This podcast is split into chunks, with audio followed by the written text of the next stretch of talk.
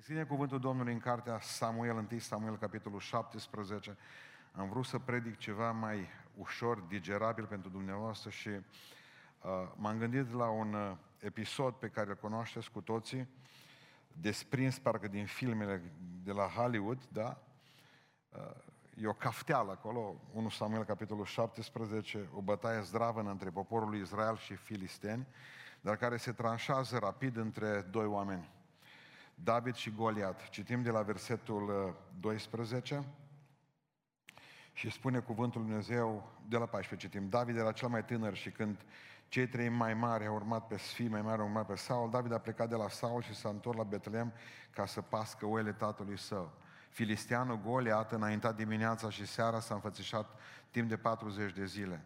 Isaia a zis fiului său David în ia pentru frații tăi o ef aceasta de grâu și prăjit și aceste 10 pâini și leargă în tabără la frații tăi. După aceea citesc de la versetul 26. David a zis oamenilor de lângă el, ce se va face aceluia care va omorâ pe filisteanul acesta și va lua o cara deasupra lui Israel? Cine este filisteanul acesta, acest netăiat împrejur, ca să o cărească oștirea Dumnezeului cel viu? Și restul e istorie. Haideți să ocupăm locurile, mai povestesc despre versetele astea în uh, timpul acestui discurs. L-am intitulat simplu, 5. 5 pentru că 5 pietre au fost până la urmă, dar uh, înainte să vă introduc puțin în, în peisaj. Poporul lui Israel, aici poporul filistean de cealaltă parte, Dumnezeu le spusese să-i scoată afară din țară, nu să știi de ce au fost blânzi cu filistenii, pe cine nu lasă moară, nu te lasă să trăiești, s-au mulțit, întotdeauna rău e prolific, asta știți, de 100% de obicei, uh, nu numai mama răului tot timpul însărcinată și mama proștilor, să spunem noi în România, e bine, povestea este în felul următor. S-au adunat în șir la bătaie, au ieșit filistenii contra celor din Israel și pentru ca să nu fie prea mult sânge, au zis așa, uite, eu sunt Goliat, am 3 metri, bătăuși de profesie, ridicați și voi din Israel un om care să vină să se bată cu mine. E simplu, mi s-a părut normal aici Goliat, chiar băiat bun. În ce sens? Bătălia se dă între doi. Nu mor o grămadă de pifani, răcani, nu-i sânge prea mult. Era simplă toată treaba. Și aici mi se pare Goliat uman. Alegeți voi un evreu de-al vostru, se bate cu mine. Dacă câștig eu, sunteți prizonierii noștri și robii noștri. Dacă câștigă el, ne luăm tălpășița de aici, ne luăm valizele, scuturile, săgețele și ce mai avem și am plecat și nu ne mai vedeți. Tot poporul lui Israel era în tranșee. Stăteau toți în tranșee. Nu se ridica unul. Timp de 40 de zile, război era spiritual, nu dacă ați băgat de seama. David nu e înjurat de, uh, Golia nu e înjurat de mamă. Nu-i sudia de mamă pe, pe, pe ăștia, ci de Dumnezeul lor. În fiecare zi, spune cuvântul lui Dumnezeu, în fiecare zi Goliat se ridica deasupra tranșei și blestema pe Dumnezeu izraeliților. Deci arunca o cară, mereu apare cuvântul acesta, a aruncat o cară. David și asta și spune, o cară asupra Dumnezeului lui Israel, Dumnezeului celui viu. Și nu era nimeni în tot poporul acela ca să ridice o cara de pe Dumnezeu cel viu. Nu era nimeni pentru Domnul. Nu era nimeni a, să se ridice în picioare și să spună, exact cum ai sta într-un autobuz și înghesuit acolo și să lauzi pe unul că blastămă pe Dumnezeu și să taci din gură. Să nu zici, cu riscul să iei o palmă sau un pumn în cap. Să zici, nu mai blestema pe Dumnezeu, că El ți-a dat și mișcarea, și viața, și mișcarea, și voință, că până de seară poți să fii în comă. Ei bine, suntem mari și tari în biserică, aici suntem grozavi cu toții. Când suntem pe stradă, suntem pe mucles toți. Și automat parcă simți o reticență, să mă pun rău cu ăla, să nu zică la altceva, să nu ofensez pe nimeni. Creștinism e ofensă, până la urmă. Asta spune Sfântul Apostol Pavel. Eu nu vin să nu vă ofensez. Cum adică să-i spui la om că e bun? Să meargă în iad? Creștinismul înseamnă ofensă. Nu vi se pare interesant că nouă ni se spune să nu ne băgăm în viața nimănui, când de fapt creștinismul înseamnă să te bagi în viața unui om? Și spui, bă, ceva în neregulă cu viața ta, corect? Nu ridica nimeni o cara. O venit un, uh, un, un ciobănaș. Ciobănașului îi place sus la munte, sus la munte, la izvor. Ei bine, a părăsit izvorul, ciobănașul ăsta. S-a dus trimit de taică s cu telemea la frați. E și meritau să mănânce acum.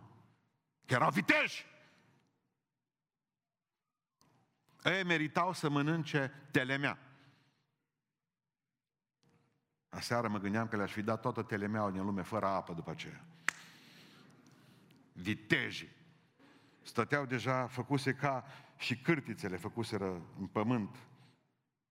Aveau niște gropi, niște ascunzișuri în subterane, mai rău ca japoneză la Iwo Jima. Ei bine, a venit ciobanul ăsta și când a auzit cum îl blestema unul pe... De fapt, eu nu știut că e om primatul, crezut că muntele blastămă. Bă, ce vorbitor. Păi și-o dat seama că era om, mutantul, totuși până la urmă. Și ce, ce e cu ăsta? De blastăm pe Dumnezeu. Pe Dumnezeu meu, mă. De mă blestema de mamă, poate nu săream așa sus. Dar pe Dumnezeu nu blastămă nimeni.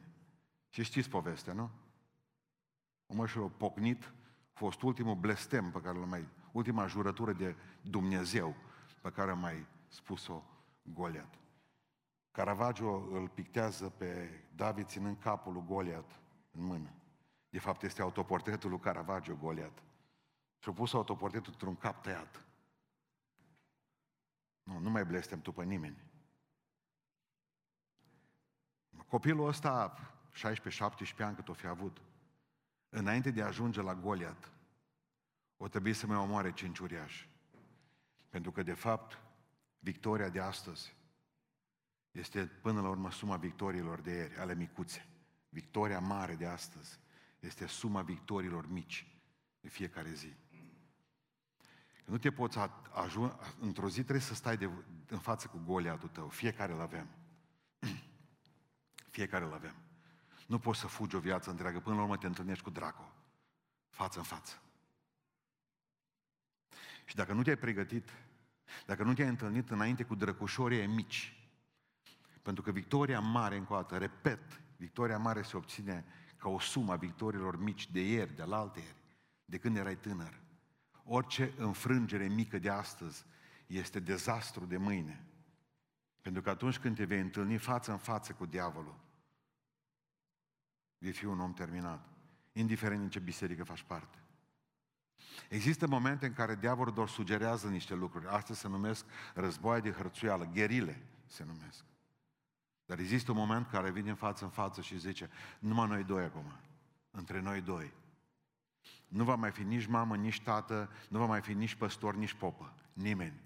Nici biserică, nici tămâie, nici Arsenie Boca, nici uh, uh botezul cu Duhul Sfânt Stăruința, nimic din toate acestea nu vor mai fi. Tu și satana, față în față. El mirosind a sulf, tu mirosind a transpirație. Voi doi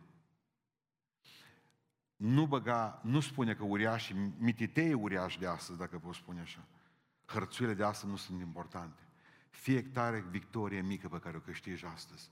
Și măcar postul până la ora două după masă. Ăștia sunt uriași mici, dar contează mai târziu, când ajungi în fața uriașului mare. Orice, orice uriaș învins astăzi, mititel, contează. Chiar venitul Joel la biserică chiar duminica. Pentru că până la urmă David o trebuie să ucidă niște uriași înaintea uriașului Goliat. Și primul uriaș pe care o trebuie să-l facă praf a fost uriașul datoriei.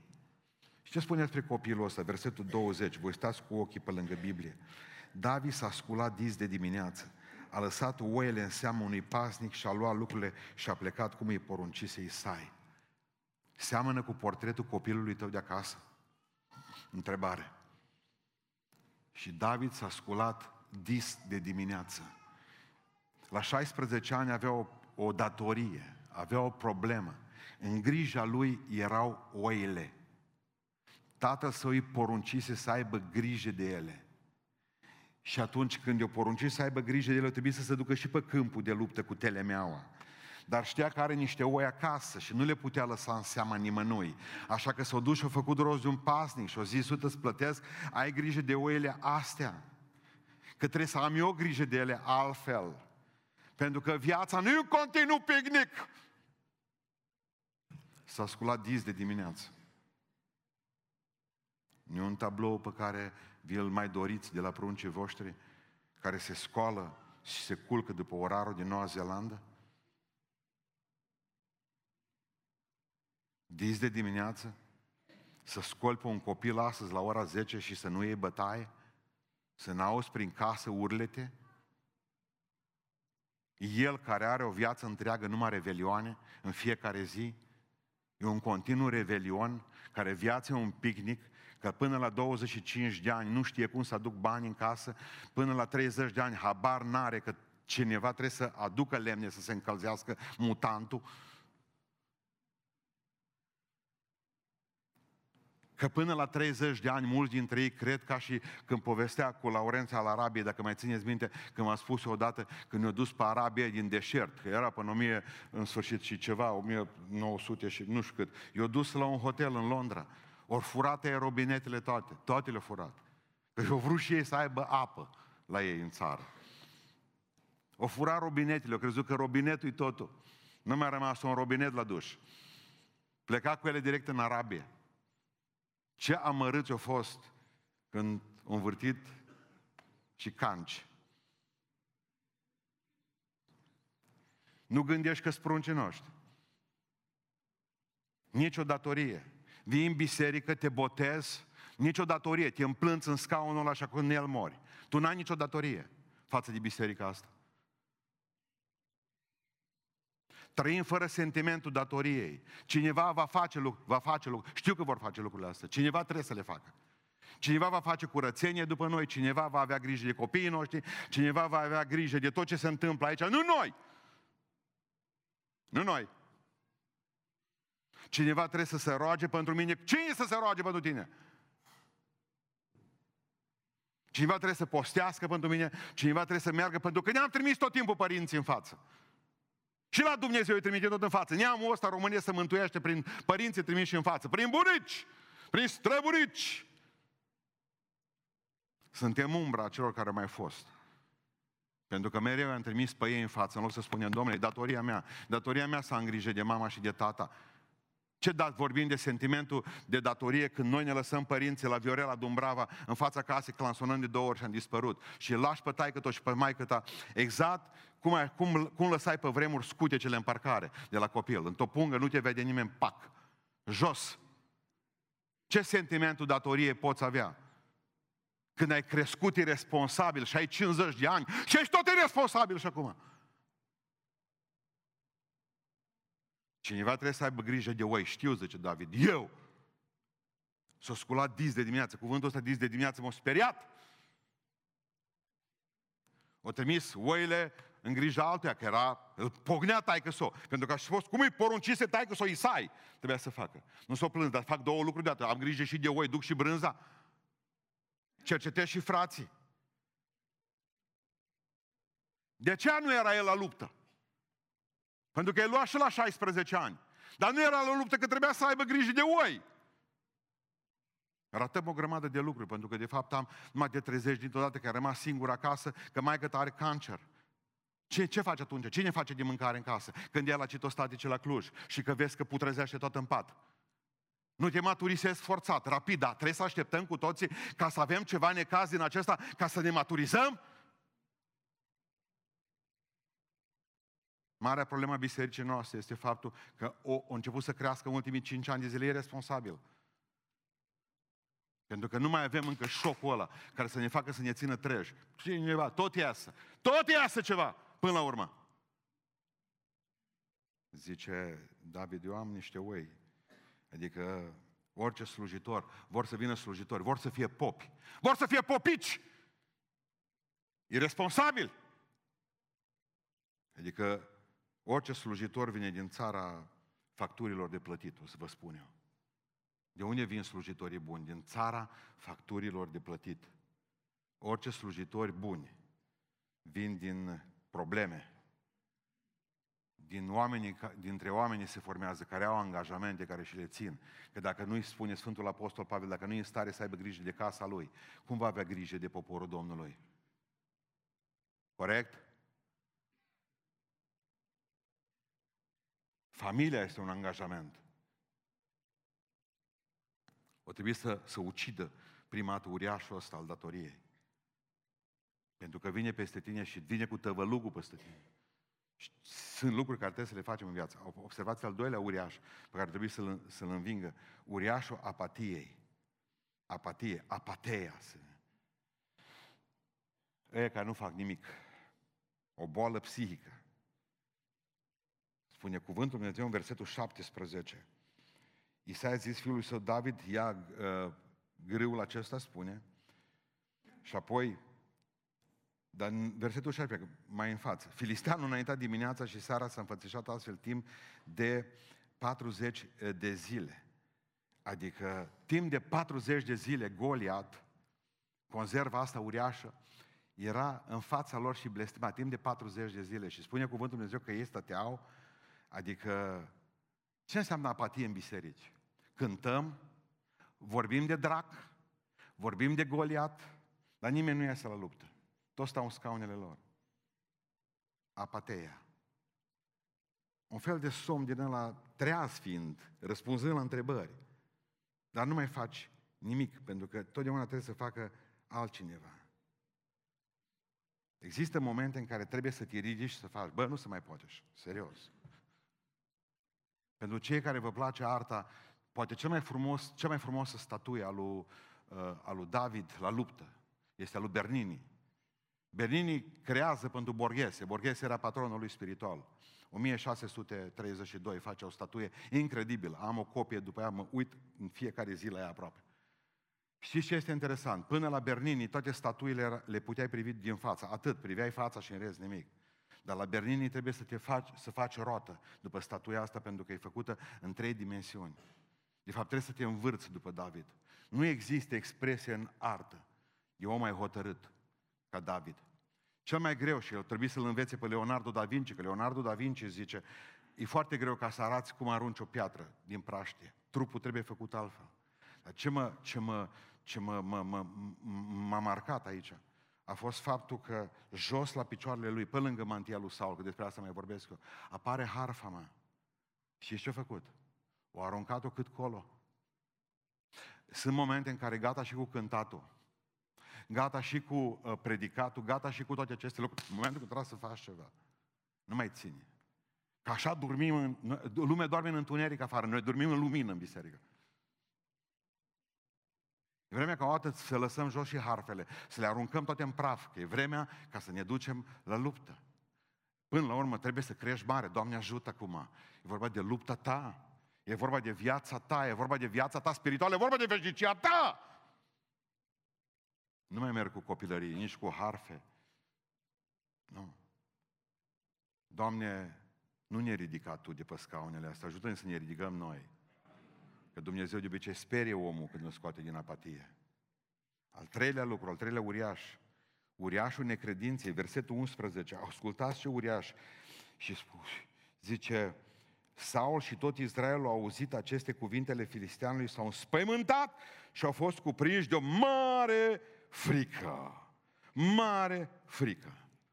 Nu mai puteau crede că îl pot birui pe asta și am ajuns la concluzia că necredința, necredința, nu numai că stopează dragostea lui Dumnezeu față de noi, că zice așa, că fără credință este cu neputință să-i fim plăcuți lui, să ne iubească.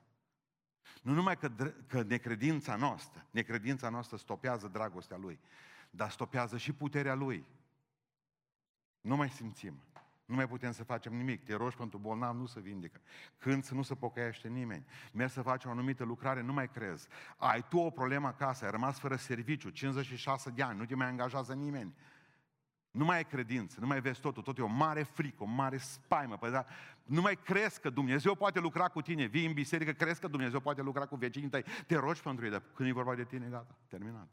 Și atunci nu mai nici dragostea lui Dumnezeu cu tine, nu mai nici puterea lui Dumnezeu cu tine. Pentru că le pierzi pe amândouă. Zice, David, dar nu fac eu lucrul ăsta, îl bade, nu se vede. Pentru că spune, băi, eu, uite-te ce sabie are, dar nu mă interesează câte kilograme are sabia lui.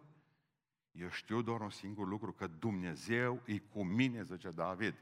Nu mă interesează cât fier are ăla pe ce blindaj are.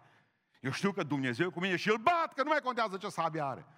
Și ce face diavolul cu noi? Ne arată mereu armele lui. Uite, bă, praf te fac, mă. Uite-te, așa vor ajunge copiii tăi, așa vei ajunge tu, așa vei, mereu ne spământă. Șmecher! Auzim, uite ce prăpăd a făcut acolo, ce prăpăd, auzim poveștile astea. De un an și jumătate n-am auzit de un om înviat. Bă, câți copii s-au născut în România? Știm doar câți au murit de COVID, mă. Ați auzit de COVID până acum? Mor oamenii pe rupte de el, mă.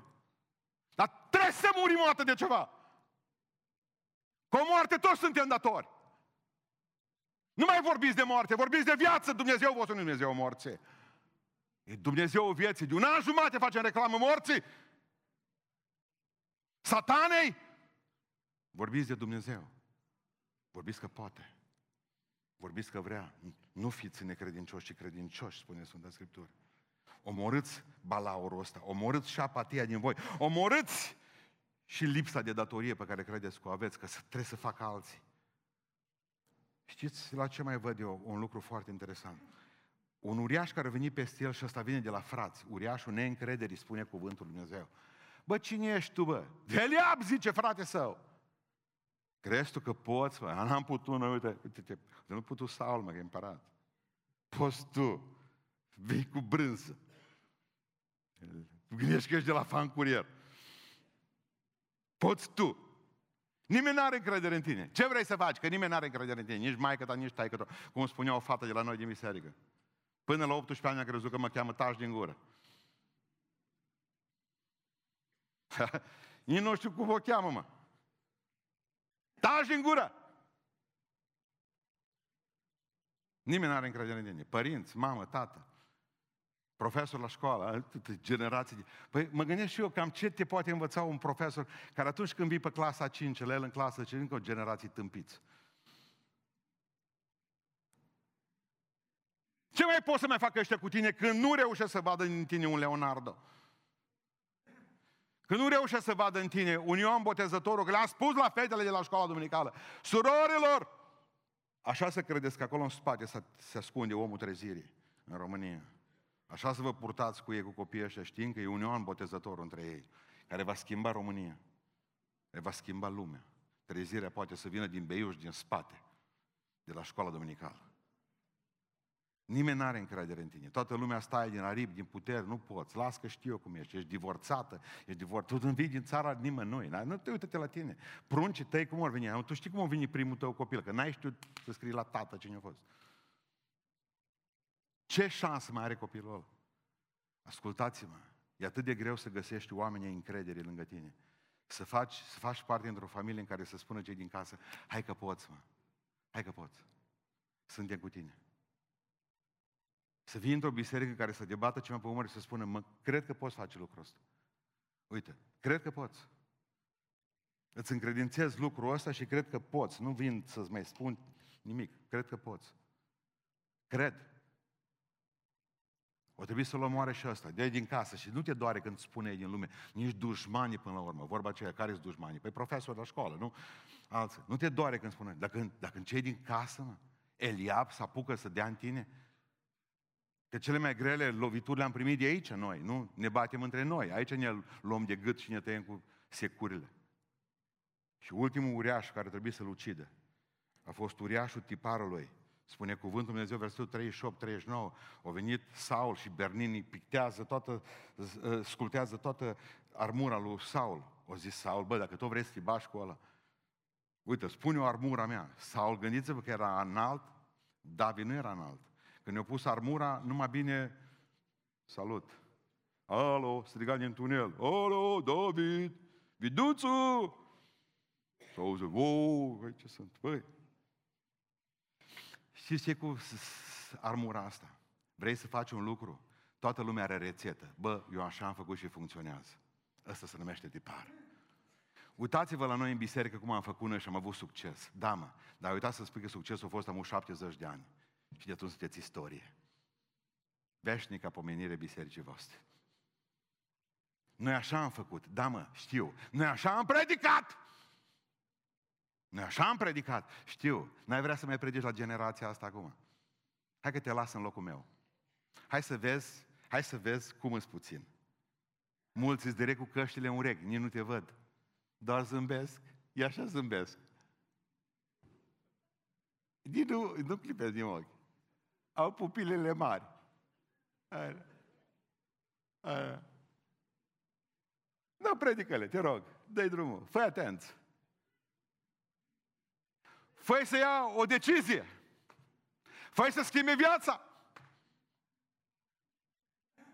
Nu, trebuie să faceți, uite, voi trebuie să cântați cum am cântat noi, voi trebuie să lucrați cum am lucrat noi, metodele noastre au funcționat, bravo, mulțumim, atunci. Eu sunt păstorul și a celor bătrâni și a celor tineri. Știu că cu cei bătrâni funcționează ușor. La ăștia nu trebuie să le spun de două ori la bătrâni. Le-am spus odată și am plecat. La ceilalți, nici nu trebuie să le spun. Trebuie să le sugerez. Să-i învăluiesc. Să-i duc la pizza, să nu se prindă. Până le injectez. Problema. Că ăștia dacă le spui, că trebuie să face ceva, ei nu vor să audă. Au o experiență de plecat de la taică sau de acasă de 15 ani. Nu ascultă pe nimeni. La școală ies din clasă vorbim la telefon, ești luminița. Spune-mi. Am aici o grămadă de profesori, uitați, toți sunt vopsiți.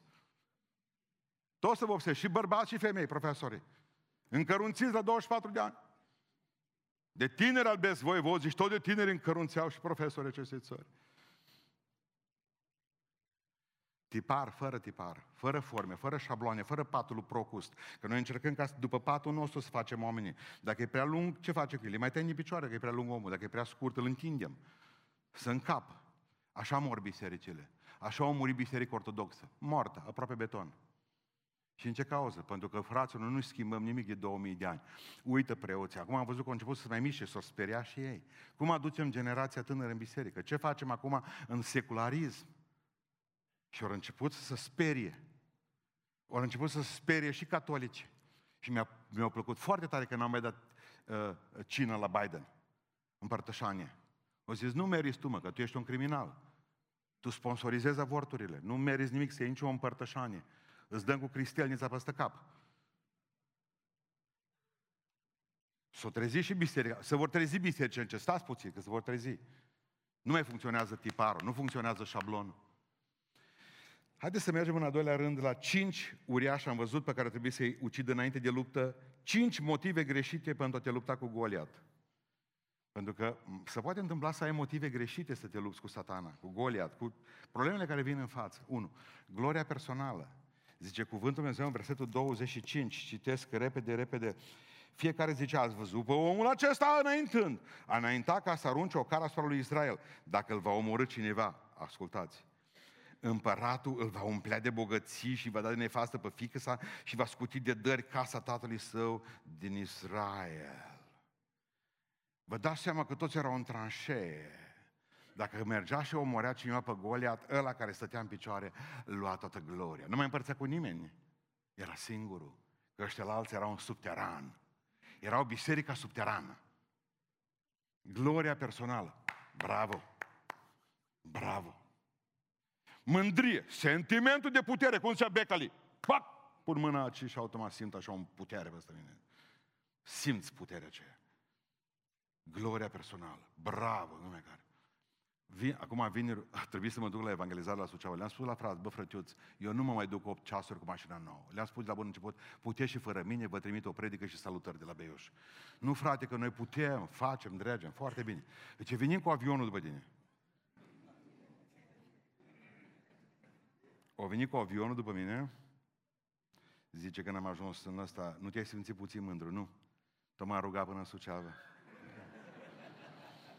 Mi-a văzut moartea cu ochii. Pe nori, pe furtuni, am zis, nu luăm peste rodna, n-aveam cum. Am trecut, Dumnezeu să binecuvânteze pilotul. Când am crezut că s-a sfârșit necazul, ieri dimineață, zice, hai că te aducem cu elicopterul. Ultima mea emisiune a fost, atenție, cade elicoptere.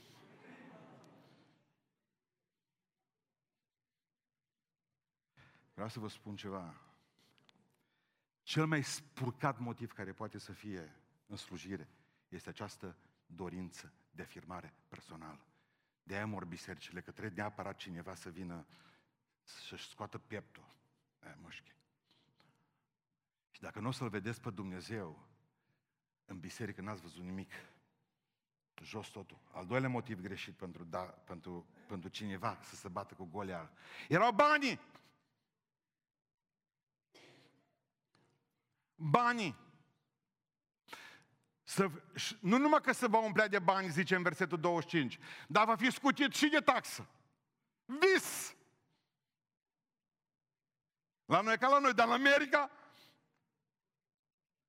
vis! Mereu pun oamenii întrebarea, vă rugați pentru copilul meu? Da, are autism, zice, nu ne rugăm, are nu știu ce boală. Avem, mama are cancer, bun. Cât costă? Oamenii sunt obișnuiți că Dumnezeu e pe bani.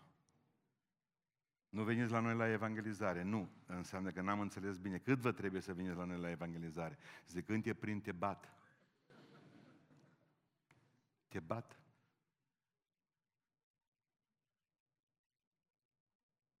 Suntem în casa Domnului, nu vă pot spune unde le spun eu ce să facă cu banii. Banii, să trăiește bine. Să trăiește bine. Și la cântăreți, și la popi. De ce credeți că e bătălie? Pentru mulți. Bani. Al treilea, al treilea motiv greșit. Mical. Era capace să uităm. Și se va da de nevastă pe fata împăratului. M-am gândit mult. Mical, fetele seamănă pe tată. Corect? Bine. Cum era uh, Saul? Primul lucru. Înalt. Doi! Cum era Saul? Că zice Biblie. Frumos! Înalt și frumos. Păi fata era frumoasă, mă, Mical. Și atunci cum să nu te lupți pentru ea? N-am avut și noi câteva lupte din astea seculare în biserică la noi. Pe băieți s-a întâmplat mai mult, nu pe fete, da? Asta e. Mai puțin băieți în biserică decât fete. Dar a fost luptă. Mical. Nici nu știți romantismul pe cât poate să-i ducă la luptă. Așa simt acea dragoste interioară. Eu am cunoscut tip care s-a botezat să se căsătorească cu Mical. Nu credeți? Orice ar face pentru Mical. Sunt în stare să schimbe și religia. Și convingerile. Dacă Mical e înaltă și frumos. Motivul 4, greșit. Puterea zice că va fi ginerele împăratului. Nu zi soțul lui Mical. Ginerele împăratului. Ce înseamnă asta? Putere. Putere. Al cincilea motiv greșit. Libertatea.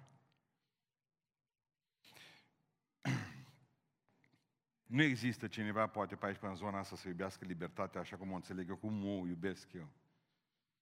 Dar nu e un motiv pentru luptă nici asta. Haideți să fim liberi toți Israelul. Batem pe Goliat și vom fi liberi, să scăpa de filisteni. nu e motiv grozav. Și știți de ce? Pentru că îl citeam pe Mussolini zilele acestea și a zis un lucru foarte interesant. Asta se aplică, asta se aplică zilelor noastre astăzi. Ziceam Mussolini, adevărul e că oamenii s-au cam săturat de libertate. Observați ce ușor ne-au executat de un an de zile. Știți de ce? Pentru că ne-am săturat de libertate de 30 de ani. Ne-ar fi dor o leacă de Ceaușesc. Într-o formă mai agresivă. Mult mai agresivă. Motivul ca să te lupți cu golea trebuie să fie unul singur. Și cuvântul Dumnezeu spune în Psalmul 25, versetul 2, imediat după ce l-a pocnit pe Goliat, zice, în tine, Doamne, mă încred, să nu fiu dat de rușine, cel rău să nu se bucure de mine, vrăjmașii mei niciodată să nu se bucure de mine. Eu sunt copilul tău, Doamne, și eu m-am încrezut în tine. Și David zice foarte clar, cine e măneteatul ăsta împrejur care o cărât pe Domnul oștirilor, mă? Eu astăzi, zice, spăl această rușine, pentru că tu vii împotriva mea, îi spune lui Goliat, cu scut și cu săget și cu sabie și cu suliță.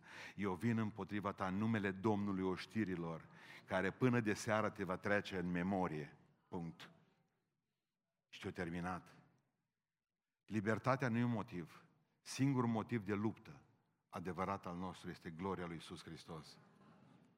Asta cred din toată inima mea. Adică restul motivilor, e ca băiatul ăla când a zis un texan odată că avea un lac acasă, o zis, e plin de crocodili. cine trece până lacul ăsta și ajunge pe celălalt capăt, îi dau și averea mea, îi dau și fata mea să-și aleagă pe ales. Mă l-a văzut pe unul zburat în apă, un tânăr, o plecat dincolo. Pe crocodil pe mergea. O, numai așa s-auzea în spatele. O ajuns dincolo, tot, tot, tot hărtănit, nenorocit și zice la un moment dat, uh, zice la un moment dat bogatul, ce, ce vrei, zice, să-ți dau? Ce vrei să-ți dau? Uh, uh, bani, ăsta nimic. Nu, nu, nu, nu, nu, nu, nu, nu, nu. Zice, să-ți dau pe fata mea? Nu, nu, nu, nu, nu, nu. Eu nu vreau să știu decât cine m-a împins pe mine în apă. Atâta trebuia doar. Toată vitejia aceasta a lui nu e un motiv grozav să sare în apă, de multe ori, adică funcționează. Și aș vrea să închei predica de astăzi și să vă spun de fapt că până la urmă cinci pietre au fost soluția. Cinci pietre au fost soluția. De ce cinci? Versetul 40 spune cuvântul Dumnezeu așa, și-a luat toiagul în mână și a ales din părâu cinci pietre netede și le-a pus în traista lui de păstor și în buzunarul haine, apoi cu praștea în mână a înaintat împotriva filisteanului. De ce cinci? Nici o încredere în trup, în carne, nici o încredere în carne. Ascultați, Filipeni 3 cu 3, iară traduce Cornilescu neinspirat. Noi slujim lui Dumnezeu prin Duhul Lui, ne lăudăm în Isus Hristos și nu ne punem încrederea în carne, flesh, zic engleză. Cornilescu traduce aiurea. Zice, nu ne punem încrederea în lucrurile pământești. Și noi credem că e vorba de bani. Nu-i greșit nici așa, dar aici versetul e puternic. Noi ne încredem în Isus și nu ne încredem în noi, în carnea din noi. O zis, băi, de, de ce nu au făcut doar atât? Să trimită un jet de energie spre el. De ce și-o luat, mă, omul, niște pietre? Că dacă ai credință în Domnul și fără pietre, mai te faci că tragi și ăsta moare. Nici o încredere în voi. Ascultați-mă. Nici o încredere în noi. Nici o încredere în carne. Suntem cu toții slabi. Toți botezații cu Duhul Sfânt sunt incredibil de slabi. Toți din biserica asta suntem slabi. Toți slabi. Și Arsenie Boc a fost slab. Toți slabi. Și papa de la Roma e slab. Nu există oameni puternici. Nici o încredere în carnea asta. Că te trădează de nu te vezi. În ea se ascunde firea pământească. Nici o încredere în tine. Nu te bate niciodată cu cărămida în piept. Pentru că nu vă bazați pe puterele voastre. Doi, nu numai nicio încredere, au luat cinci pietre, nicio încredere în el. Nicio încredere în alții. De ce o luat cinci pietre? Uh, știți cum e cu asta? Acum am ajuns cu cititul Bibliei în Isaia. Acolo zice că în vremurile din urmă leu și vițelul vor dormi împreună. Mie îmi place versetul și fain că vor sta uh, tolăniți împreună leu și vițelul în zilele din urmă. Dar părerea mea că vițelul nu prea va dormi. El a avut multe experiență. Ursul cu vițelul nu prea vor... Vițelul va dormi mai puțin. Numai cu ochi va dormi. Și în vremurile din urmă. Vă povestesc ceva. Pentru Goliat era nevoie de o singură piatră. Dar oare putea să fie sigur în cuvântul lui? Mai avea încă patru copii, dacă citiți cu atenție, uriași toți. Dacă veneau și ei pe câmpul de luptă, el o calculat cinci. Că nu-i bine să te încrezi în om niciodată. Cinci. Una pentru Goliat și cealaltă pentru ei patru zombi. În caz că îi cheamă tata, în caz că dacă ați băgut, rar e film fără câte un șpil din ăsta. Să nu apară cumva din spate omul care nu-ți ține cuvântul. Știți? De ce credeți că ne dăm noi mâna? Pentru că oamenii nu și-au ținut cuvântul. Mai bine dă tu mâna cu dreapta, că nu se știe ce cuțit are mânecă. De-aia stânga ce-a făcut carieră oriunde. Dragilor, nicio încredere în om. Blestema să fie omul care se încrede în om. Luați cinci pietre, că mi-e sigur. Luați cinci pietre, că mi-e sigur. Nici o încredere în oameni. Eu știu că oamenii sunt cum sunt. Știți în ce să vă încredeți? În cuvântul lui Dumnezeu doar. Doar în cuvântul lui Dumnezeu să vă încredeți. M-am gândit că spiritual aici e șmecheria. O luat cinci, am zis, sună bine, nu știu dacă o gândit David așa, dar sună fain pentru, pentru predicatori. Ei n-aveau decât cinci cărți în Vechiul Testament atunci. Atât le aveau. Pentateuhul. Când s-a dus David la luptă cu Goliat, Biblia lor era prin primele cinci cărți. Și o zis că eu, eu mă duc și îl bat cu cuvântul lui Dumnezeu. Cinci cărți, cinci pietre. Sună fain. Dar satana funcționează numai așa. Îl bateți numai cu cuvântul. Hristos a zis, satană este scris. Deci o aplicați. Dar de ce pietre? De ce pietre? Pentru că, ascultați-mă, Dumnezeu vrea să fim pietre. Pietre, nu plastelină. Nu ceară, să ne muiem rapid, Dumnezeu vrea să fim pietre. Pentru că El e numit uh, piatră. Eu sunt piatra din capul unghiului.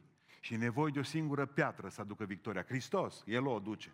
În El ne încredem noi. Prin El credem că avem victoria întotdeauna. Nu ne bazăm în noi, nu ne bazăm, că motivele oamenilor sunt ciudate. Motivele oamenilor sunt foarte ciudate. Le spuneam celor de la proiectul Iosua o, o poveste rusească în care zice că într-o zi uh, s-au apucat ucenicii să care niște pietre că au zis că vor să facă ceva pentru Isus. Bine, Iisus nu le-a poruncit să facă treaba asta, când au văzut că apar toți, Ioan a luat o piatră cât e mai mare și o care săra cu Ioan. Petru vine și el cu o petricică în spatele lui. Dacă e la modă, toată lumea care pietră, zis Petru. O zis Hristos seara, vi foame? Da, nu avem de mâncare. Bun, mă voi ruga să se facă pietrele voastre pâini.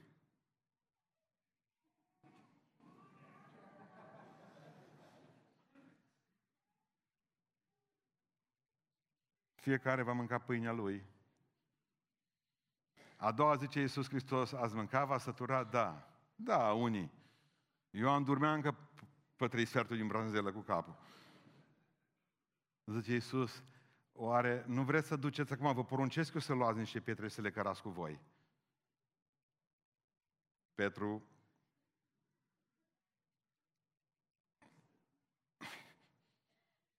o mers vreo 2 kilometri Petru cu o piatră zdravă. După ce au zis Iisus, nu am aruncat în apă.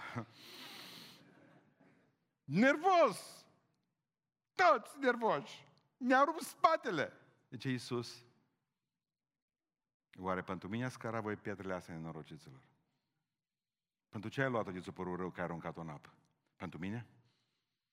Și când ți-am poruncit eu, ce ai făcut? Nu te-ai gândit că o transform și pe asta în bani? Ni se pare că avem o grămadă de motive sfinte, ascultați-vă, dacă vă uitați în spate, suntem incredibil de ecoiști. Nici o încredere în voi, nici o încredere în oameni, încredere numai în Cuvântul Dumnezeu. Punct. Și cu asta am terminat. De ce pietre? Pentru că există o piatră și piatra asta e o mărturisire. Tu ești Fiul Hristosul Dumnezeului celui viu, tu ești Hristosul Dumnezeului celui viu, o zis Iisus Hristos către el, pe această piatră, pe această piatră, pe această mărturisire zidesc eu biserica mea. Deci am văzut cinci pietre? Da, de aia piatră, nu plastelină. Și atunci, de ce nete de acum? Și închei. De ce nete de? Că Biblia ne spune că o cinci pietre nete de. De ce nete de? Cei care ați tras cu praștea, ați tras cu praștea vreodată așa? Da, băieți, ați tras cu praștea? Cât ați tras cu praștea în viața voastră? Bun. Cât a spart dintre voi? Un geam, om, ceva. Ridicați mâna. Pentru cât o trebuie să margă tata vostru să rezolve niște lucruri? Ridicați mâna sus. Hai de bine. Cât după aceea ați luat bătaie de la părinții voștri pentru ce să Uitați-vă! Ea e frumos în casa Domnului când vedeți atâtea mâini ridicate. Pentru că poveștile noastre sunt la fel. Noi venim din aceleași experiențe. Experiențe. Și atunci ce să facă generația tânără? Duceți-vă și vă spuneți că pustan vă învăța să spargeți geamurile. Oricum generația noastră tot pune geamuri în locul vostru de câțiva ani. Nu este așa. De ce netede? Dacă luați o piatră numai stâncă, cu mai multe forme neregulate, când o trageți aia să duce după forma geometrică, bă, să duce... Își nimerește ținta ca vreo 1500 de predici în România ținute în clipa asta. Adică nu nimerește nimic. Netedă. Netedă. Pentru că aia când pleacă, pleacă. Nu are rezistență la aer, se duce, se duce. Dumnezeu vrea să fie o piatră netedă. Bun, întrebare pentru cei care sunt pe lângă o vale, care sunt crescut pe lângă o vale. Știți cum se formează pietrele netede? Se desprinde dintr-o stâncă și o duce valea și o trântește cu capul de alți bolovani și tot o trântește altă vale mai mare cu capul de alți bolovani, de alte stânci, de capul câte unui fraier odată și piatra aia tot așa, așa, tot se duce și tot o freacă și nisipul și stânca. Așa că nu mai blestemați încercările prin care treceți, nu mai blestemați necazurile prin care treceți, că nu au făcut altceva decât să facă pietre netede din voi, exact după voia lui Dumnezeu, pentru că Dumnezeu vrea ca tu să-ți atingi ținta. Și că Dumnezeu vrea să te trimite exact în capul lui Goliat. Pentru că Dumnezeu vrea să-l prăpădească pe satana prin tine. Tu ești, tu ești omul acela pe care Dumnezeu vrea să-l folosească pentru a îngenunchea împărăția întunericului. Și vrea să fie o piatră netedă, nu mai blestema întunericul. Nu mai blestema suferințele, nu mai spune ca și Iov, blestemată fie ziua în care m-am născut, pentru că suferințele te-au făcut cine ceea ce ești. Ascultă-mă să fii ceea ce ești. Necazurile prin care te-ai trecut, frământările te-au adus aici în casa Domnului și te-au făcut om. Ascultă-mă, pe o grămadă dintre voi, asta v-a adus aici. Un bărbat cu palmă mare și care nu și-a ținut uh, cuvântul față de, de voi copii care n-a mai știut ce să faceți cu ei, boala care a luptat în timp, tădările de afară, problemele cu serviciu și cu bucata de pâine. Asta au făcut oameni din voi, asta au făcut oameni din voi. Caracterele nu se clădesc în biblioteci, ci pe vale în jos. Lovit de o stâncă. Tot vorba lui Alexandru Groza, când aproape am fost de mal, a mai venit un val.